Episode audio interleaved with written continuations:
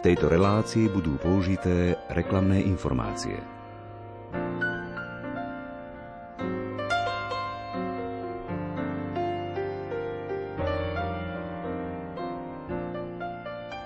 Vydavateľstvo Spolku svätého Vojtecha má vo svojom poslaní podporu každodenného prežívania viery svojich členov a čitateľov. Už tradične preto každý rok vydáva praktické publikácie s modlitbami, litániami, pobožnosťami, deviatníkmi, medzi ktoré patria aj rôzne spracovania pobožnosti krížovej cesty, obľúbenej najmä v pôstnom období. Čerstvou novinkou akademickej maliarky Táni Svatošovej, céry akademického maliara Miroslava Cipára, je krížová cesta nádeje – Viac o nej, ale aj o kaligrafii, malbe a vedomej stope pohybu povieme v nasledujúcich minútach. Literárnu kaviareň vysielajú hudobná dramaturgička Diana Rauchová, majster zvuku Marek Rimóci a redaktor Ondrej Rosík. Želáme vám príjemné a nerušené počúvanie.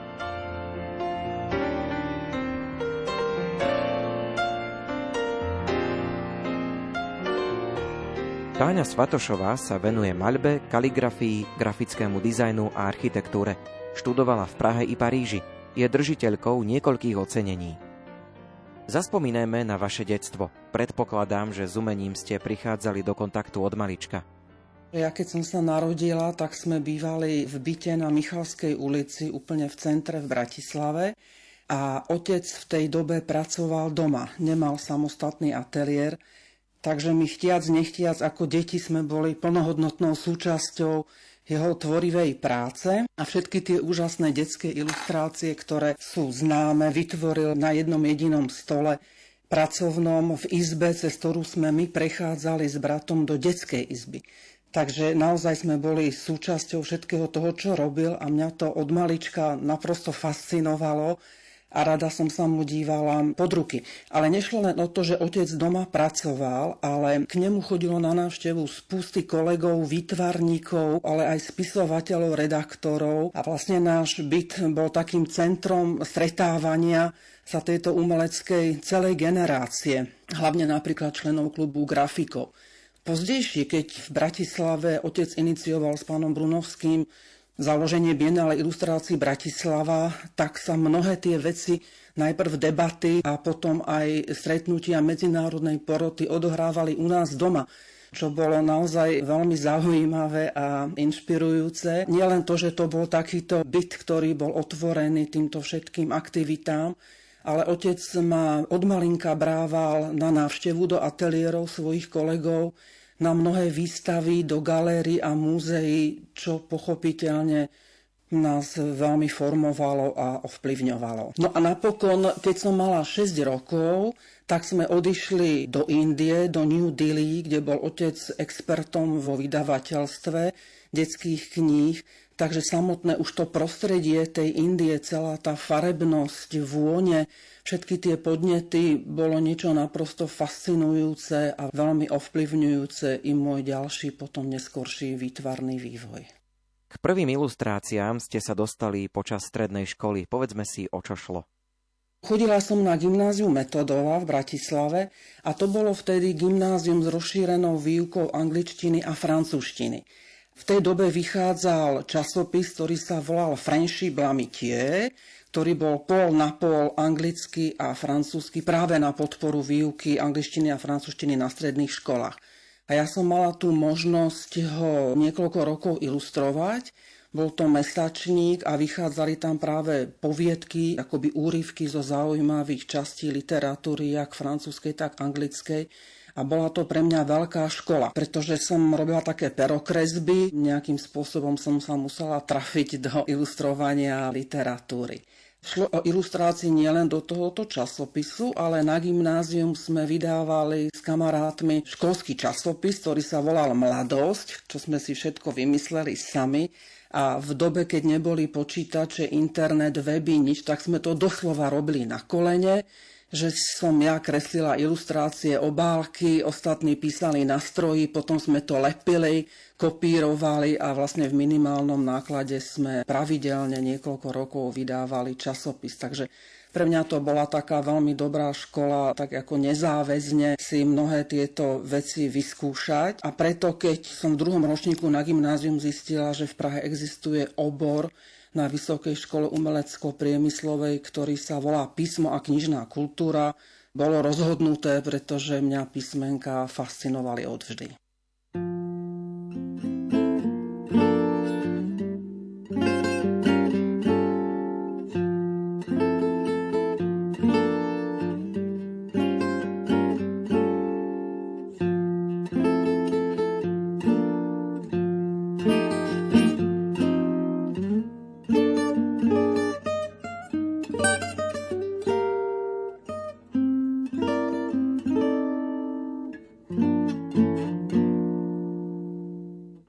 Svatošová, Krížová cesta nádeje. Krížová cesta je čas na skutočné stíšenie, zamyslenie a modlitbu. Má ustálené poradie jednotlivých zastavení, v ktorých sa odohráva príbeh Ježišovho utrpenia, končiaci tajomstvom Veľkej noci. Môžeme ju však prežívať aj iným spôsobom, a to ako osobnú meditáciu. Vydajme sa na krížovú cestu s nádejou a vierou. Hľadajme, ako sa konkrétne udalosti Ježišovej púte prelínajú s našim životom, osobne a hlboko. Pomôžu nám pritom symbolické obrazy vytvárané vrstvami farieb, líniami a bodmi, vyjadrujúcimi zranenia, pády, bolesti i nádej nášho života.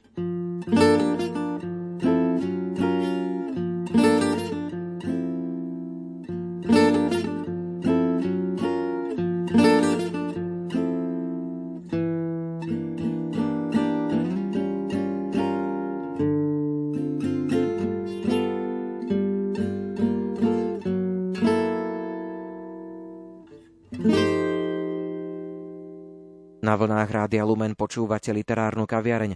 Rozprávam sa s akademickou maliarkou a autorkou krížovej cesty nádeje, Táňou Svatošovou. Bol, alebo môžeme povedať, že ešte stále je pre vás váš otec inšpiráciou? Áno, samozrejme, bol, je a určite bude i naďalej, pretože môj otec je, vidíte, hovorím v prítomnom čase, pretože pre mňa to tak stále je, že je fenomenálny výtvarník, ktorý má úžasný záber práve v tej obrovskej škále výtvarných aktivít.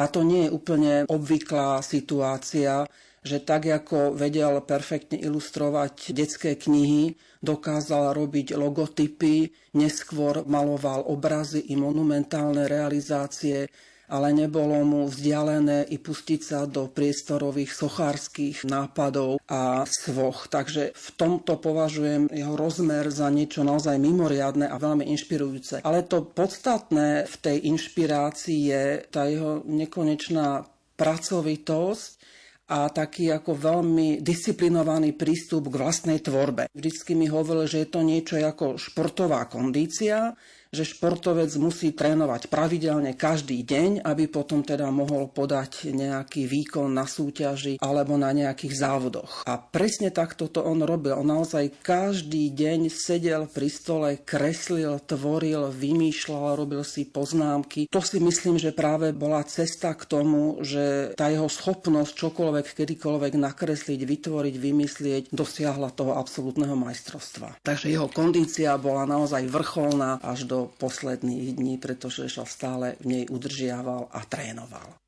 Ako nahliadate na ostatné otcové diela, ktoré vyšli v spolku svätého Vojtecha a získali prestížne celosvetové grafické ocenenie Red Dot Award, Faust, Božská komédia, Don Quixote?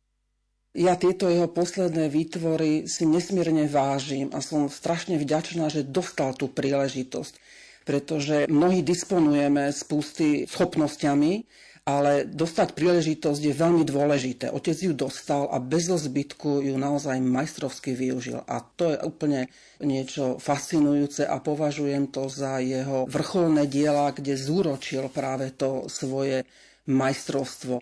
Napokon ten posledný pol rok, kedy robil Dona Kichota, už na tom zdravotne nebol dobre a ten pol rok považujem naozaj za dar z nebies, ktorý mu bol zoslaný, aby toto dielo mohol dokončiť, pretože sa vlastne nedožil už vydania Dona Kichota a nedržal tú knihu v ruke, ale zanechal po sebe naozaj ohromnú fascinujúcu stopu. Vôbec tie posledné jeho veci, ja keď som držala v rukách napríklad aj knižku Logo, Miroslav Cipár, čo dal dohromady pán Rostoka, ja som vtedy povedala, že to bolo ako také tsunami. Úplne ma to zavalilo, to bola neuveriteľná vlna kreativity, nápadov, a ja som lapala po dychu a nedokázala som tú knihu ani dolistovať dokonca. Bolo toho moc. Uvedomiť si, že toto je schopný vytvoriť jeden človek, môj otec, bolo naozaj také, že som si to musela dávkovať postupne. Ten jeho výtvarný vývoj gradoval a nie každému je to dopriané, takže ja som za to veľmi vďačná a som šťastná, že sa mu to podarilo.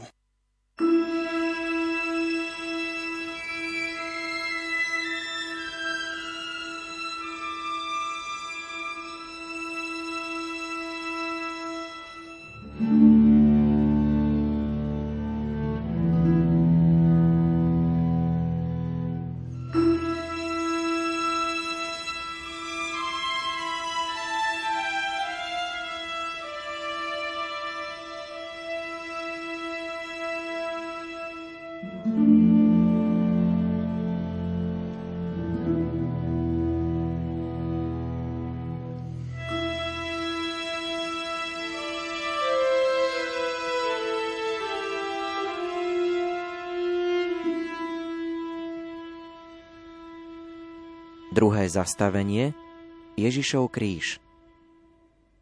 Klaniame sa ti, Kristia, a dobrorečíme ti. Lebo si svojim krížom vykúpil svet. Monumentálny kríž farby dreva zaperá celý formát od jedného okraja po druhý, ako by sa tam ani nezmestil. Jeho brvno i ramená pokračujú do nekonečna. Vertikála smeruje k nebu, k obzorom, ktoré nás prevyšujú. Horizontála predstavuje nás všetkých, ľudské spoločenstvo. Roztvorené ruky, ktoré objímajú celý svet. Má v sebe veľa ciest, pre každého vlastnú, jedinečnú. Našou úlohou je spoznať ju, naplniť životom a posvetiť skutkami.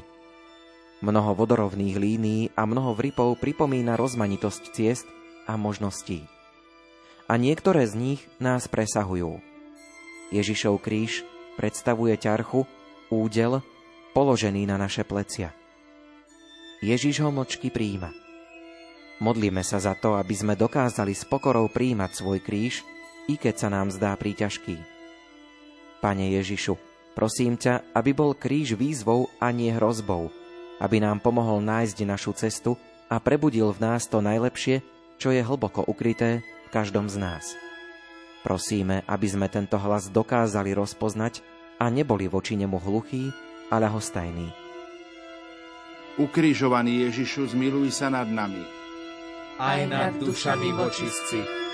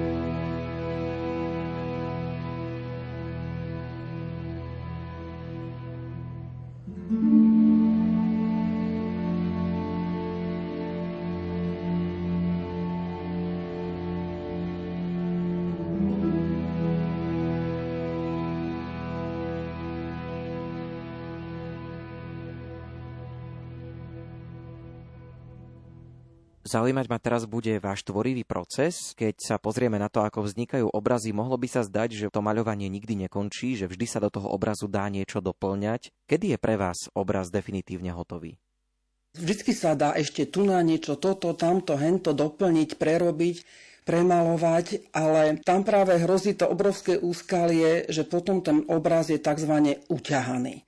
A ja mám pocit, že lepšie je, aby bol trošku nedomalovaný, taký ako otvorený s tou perspektívou, než aby sa naozaj tzv. preplácal. To je veľké úskalie. Mne sa to tiež mnohokrát stalo, že som mala pocit, ako že ešte by sa na tom dalo pracovať, no a zrazu som zistila, že včera to bolo lepšie to už sa vrátiť nedá. Je to taká dôležitá skúsenosť do budúcna. A naopak, niektoré obrazy, ktoré som mala aj vystavené na výstave, sa mi prestali páčiť. A tešila som sa, keď konečne skončí výstava, že ten obraz dám dole, prinesiem do ateliéru a že ho premalujem. Takže niekedy je dôležité tiež vidieť obrazy z odstupu, naozaj vytiahnuť ich z ateliéru, vystaviť ich a veľmi kriticky sa na to znova pozrieť. A to je tiež vec, ktorú ma učil otec, že v ateliéri si môžem dovoliť úplne všetko, že je to naozaj laboratórium, výskum, kde je nutné robiť chyby a naučiť sa s tým pracovať ale to, čo človek už vytiahne akoby za dvere ateliéru, za to je naozaj zodpovedný. To už potom končí všetká sranda, keď to mám takto povedať, lebo idete s kožou na trh. Na druhú stranu zase je pekné, že tie veci potom komunikujú s ostatnými, a nie som asi jediná, ktorá má tento zážitok medzi výtvarníkmi, že sa vlastne na výstave dozviete od divákov veci, ktoré ste vôbec netušili, že v tých obrazoch sú a oni ich tam nachádzajú. Tento proces je pre mňa dôležitý a veľmi zaujímavý, ako teda na to reagujú ostatní, keď sa tie veci vystavia. A vtedy mám niekedy pocit, že ten obraz naozaj je hotový, keď dokáže dobre komunikovať a osloviť. Ale najhoršie je asi, keď k dielam sa niekto stavia lahostajne, akože to nič s ním neurobí. Ja si myslím, že je dobré, keď vás obraz aj nahnevá, alebo vzbudí nejaké emócie, nemusia byť len pozitívne, ale najhoršie je, keď nevyvolá vo vás vôbec nič. Dá sa povedať, že vám maľovanie pomáha aj v ťažkých alebo smutných životných situáciách? Vznikli niektoré vaše diela aj v čase, keď ste prišli o vašu cerku a keď sa vaša cerka, tak povediac, narodila pre nebo? Nenadarmo sa mnohokrát používa výtvarné umenie i ako arteterapia. A človek, keď je výtvarníkom sám, je to fakt cesta k tomu, aby sa z mnohých vecí doslova vymaloval. Ja po náročných životných situáciách som mala pocit, že sa to vlastne transformuje do veľkej kreativity. Potom, ako nás naša mladšia cerka predišla na väčnosť, vzniklo spústy veľmi podľa mňa silných i monumentálnych záležitostí, ktoré som urobila, ako je napríklad Hrabalova stena v Prahe, kedy sa vo mne, mám pocit, transformovala tá bolesť nad stratou v potrebu naozaj intenzívne tvoriť, malovať. Vtedy som dostala tiež krásnu príležitosť v detskom centre Paprsek, kde pán doktor Šturma, detský psychológ, mi ponúkol práve možnosť výtvarným spôsobom sa podielať na výzdobe toho centra urobiť im tam malby na steny, urobiť informačný systém a táto spolupráca sa potom rozvinula ďalej práve tiež do arteterapie s deťmi, ktoré tam boli s kombinovaným postihnutím čím sa vlastne zachoval i taký ten môj kontakt s detičkami, ktoré majú nejaký problém a vtedy som si to neuvedomovala, že príležitosť, ktorú mi ponúkol, bola pre mňa tak životodárna a dôležitá. A keď zomrel otec, respektíve keď bol ešte chorý, to bolo vlastne obdobie, kedy som robila tú krížovú cestu, takže zase to bola záležitosť, kedy som mala veľmi silnú vnútornú potrebu vytvarne sa vyjadrovať a naozaj je to vlastne možnosť, kedy človek môže byť sám so sebou, premýšľať tie veci, premeditovať, dokázať ich nejak transformovať, aby nezotrvával len v tej bolesti.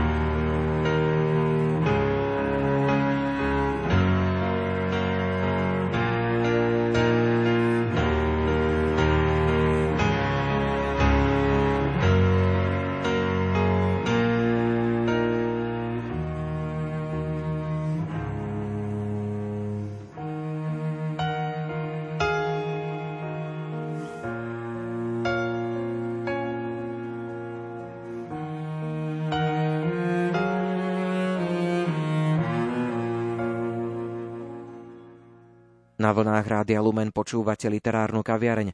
Rozprávam sa s akademickou maliarkou a autorkou krížovej cesty nádeje Táňou Svatošovou. Vymysleli ste metódu vedomej stopy pohybu. Povedzte nám, o čo ide.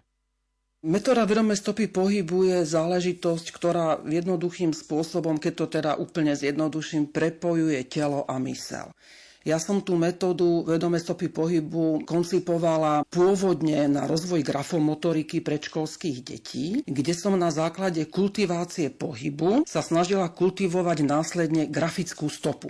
To znamená, že pohyb sa kultivoval za pomoci vybraných prvkov zo systému Tai Chi, kde sa koordinuje pohyb dôsledne s dychom. A to, že ho koordinujeme s dychom, vedie tie deti k skľudneniu a sústredeniu. A kultivovaný pohyb dáva šancu urobiť kultivovanú stopu. A tá kultivovaná stopa sa robila a robí v tej metóde iba vodou, na papiere veľkého formátu, na baliace papiere, najprv iba prstami, následne nástrojami, ako sú malé také špongie a potom až veľkými štecami. Tá voda sa používa preto, že postupne usychá a má to práve tiež taký arteterapeutický rozmer, že neostáva nič, čo by bolo k hodnoteniu, nič, čo by deti frustrovalo, že sa to nepodarilo, alebo naopak není tam možnosť, aby sa niekto s tým chválil a vystavoval to a aby tam nastalo takéto porovnávanie a hodnotenie. Dôležité v tej metóde je, že ten proces, akým sa to odohráva, je postavený na hre a je tam absencia hodnotenia. Ide o to, ako mať možnosť znova a znova sa pokúšať vedomú stopu kultivovaného pohybu urobiť lepšie. Dá sa táto metóda využiť aj pri starších deťoch alebo dospelých? Preto robím aj tzv. zážitkové semináre pre dospelých, kde práve oni majú možnosť veľmi nezávislým, hravým spôsobom prepojiť pohyb a jeho stopu. V dobe covidovej a post-covidovej plus v dobe, kedy sa objavuje spústy detí, ktorých není jazyk čeština ako ten pôvodný, alebo teda povedzme slovenčina, ale sú to deti z rôznych krajín a hlavne teraz deti ukrajinské, ukázalo sa, že práve možnosť komunikovať neverbálne, ale pohybom a stopou je pre nich veľmi dôležitá a veľmi vítaná. Pretože tam sa zrazu môže prejaviť tá osobnosť úplne iným spôsobom a není to postavené na hovorenom slove, kde oni majú pochopiteľne deficit. To isté vlastne je v súvislosti aj s pohybom detí, pretože sme si mnohí všimli, že bežné pohybové schopnosti detí majú v čase klesajúcu tendenciu a toto je záležitosť, ktorá im práve pomáha naučiť sa úplne normálne stáť dýchať, rozpoznať, kde je vpravo, vľavo, hore, dole. Proste základné aktivity, ktoré potom sú veľmi dôležité práve v grafomotorike a neskoršej výuke písania. Takže ja tú metódu robím už mnoho rokov. Koncipovala som ju v roku 2000 5 a medzi tým som napísala o nej už dve knihy. Tá druhá sa volá Pohyb, mysel a stopa a rozoberá práve tieto tri piliere, na ktorých tá metóda je postavená. A tie semináre majú akreditáciu od Ministerstva školstva, mládeže a telovýchovy, takže sa uplatňujú teraz i v mnohých zariadeniach predškolských, mimoškolských, školských nielen po celej Českej republike, ale dokonca i v Bratislave, pretože už i tam som tento seminár realizovala vo Valdorskej škole a veľmi sa teším, že ten záujem o to je a dúfam, že i naďalej bude.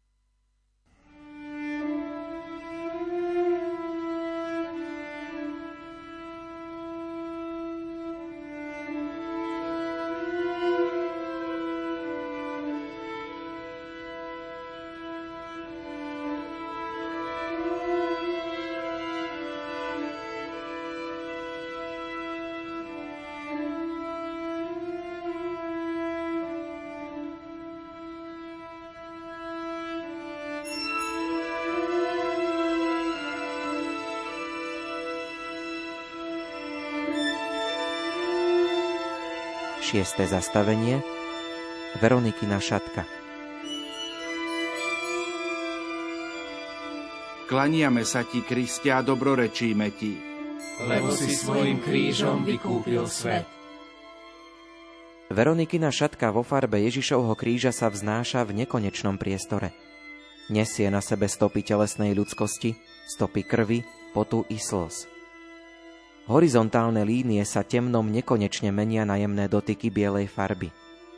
Predstavujú nádej ako symbol Veronikinej odvahy.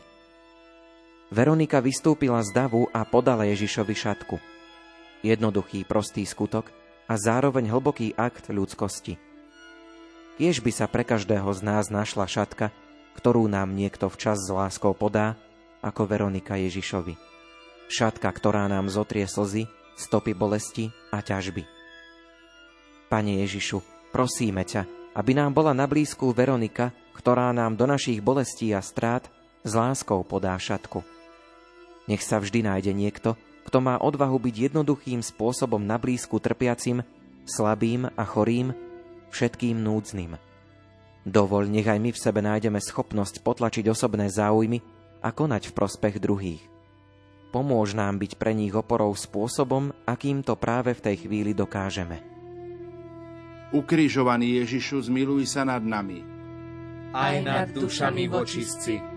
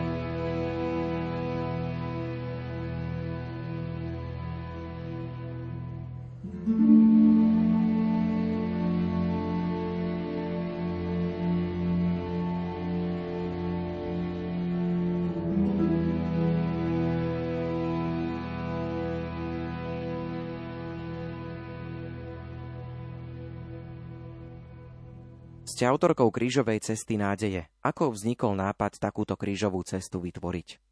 To, že to bude krížová cesta nádeje, to ja som nevedela. To je práve taká zaujímavá vec, ktorá vzniká v procese tvorby, že sa tam dostanú veci, ktoré človek má niekde vnútri v sebe. To podstatné, čo som ja chcela a mala potrebu, bolo urobiť krížovú cestu, vytvarne sa ku nej vyjadriť. Bolo to v tej dobe ťažkého covidu, kedy sa nedalo cestovať. Ja som sa nemohla dostať do Bratislavy za rodičmi naozaj skoro rok. Bola to taká veľmi bolestná skúsenosť, že človek nemohol vôbec nič. Ja som nemohla robiť svoje semináre, svoje kurzy, nemohli sme sa stretávať s priateľmi, tak ako si to všetci pamätáme. To je presne tá chvíľa, kedy človek intenzívnejšie trávi čas v ateliéri a vo mne vyvstala tá potreba namalovať krížovú cestu. Mala som pocit, že toto je tá pravá chvíľa, kedy sa tomu budem venovať. A tak sa aj stalo, že som to začala výtvarne spracovávať a v procese tej tvorby pri páde pod krížom mi práve brat zavolal, že otec je v nemocnici a pre mňa to bolo úplne zdrcujúce. Vôbec som to nedokázala uchopiť, až teda som si povedala, že musím prejsť tou krížovou cestou, ktorá vlastne do rodiny takýmto spôsobom vstúpila a tým, že sa tam nemôžem vôbec ani dostať do Bratislavy, Takže budem tú krížovú cestu malovať, že ju celú budem výtvarným spôsobom vytvárať, prežívať, meditovať s myšlienkou na otca, s vierou, že keď ju domalujem, bude dobre. To bol ten pol rok, ktorý bol otcovi potom venovaný kedy z tých prvých problémov sa naozaj dostal a mohol dokončiť tú prácu nad Donom Kichotom, ktorú mala rozrobenú. Tak vtedy som mala pocit naozaj, že v tom bola veľká nádej a veľká šanca, pretože nielen, že otec sa z toho dostal na toho ďalšieho pol roka, ale narodil sa nakoniec vtedy v tom období aj náš vnúčik, tak mi to pripadalo úplne fakt naozaj zázračné, nádherné a veľmi, veľmi nádejné. Približme si, ako krížová cesta vznikala. Zaoberám sa kaligrafiou, nielen západnou, to znamená latinkovou, ale i východnou. A východná kaligrafia je postavená na bodoch a líniách, na harmónii čiernej a bielej, kedy je dôležité nielen to, čo namalujete čiernym tušom, ale aj to, čo nenamalujete, ten biely priestor, aby bol vyvážený a harmonický. Preto aj spôsob, akým som chcela urobiť krížovú cestu, od začiatku som chcela, aby bola kaligrafická. Takže prvé, čo som urobila, štetec, tuš, papier a začala som bodami a líniami a snažila som sa, aby tá krížová cesta bola nefigurálna, ale aby bola vyjadrená týmito veľmi úspornými prostriedkami, takými naozaj až na dreň, kde som tú čiernu a bielu vnímala i ako život a smrť. Šlo to dobre, pretože tento spôsob mi je asi vlastný, ale pripadalo mi to ako málo na tú krížovú cestu. Preto mám tú verziu čierno-bielu, tušovú, kaligrafickú na papieroch. Ale potom, keď som to mala vlastne hotové, tak som cítila, že to chce niečo viacej, že tá krížová cesta je práve o tom vrstvení, o tej bolesti, o tej dobe, ktorá plinie, o tom, že to není hneď. Preto som sa rozhodla spracovať ju na dosky, kde som si mohla dovoliť vrstviť farby a do toho som potom vstupovala i prstami, i opakom šteca, i rôznymi ostrými nástrojmi, ktorými som to akoby driapala a preškrabávala a vtedy som mala pocit, že práve i treba pri trňovej korune tie trne sú vyjadrené dobre vo chvíli, kedy sú prerýpané do tých jednotlivých vrstiev farieb. A tie jednotlivé vrstvy farieb mi vlastne pomáhali odhalovať jednotlivé vrstvy našich životov, či už zranenia, bolesti, radosti, skrátka všetko to, čo žijeme, čo sa každého nás dotýka a čím prechádzame.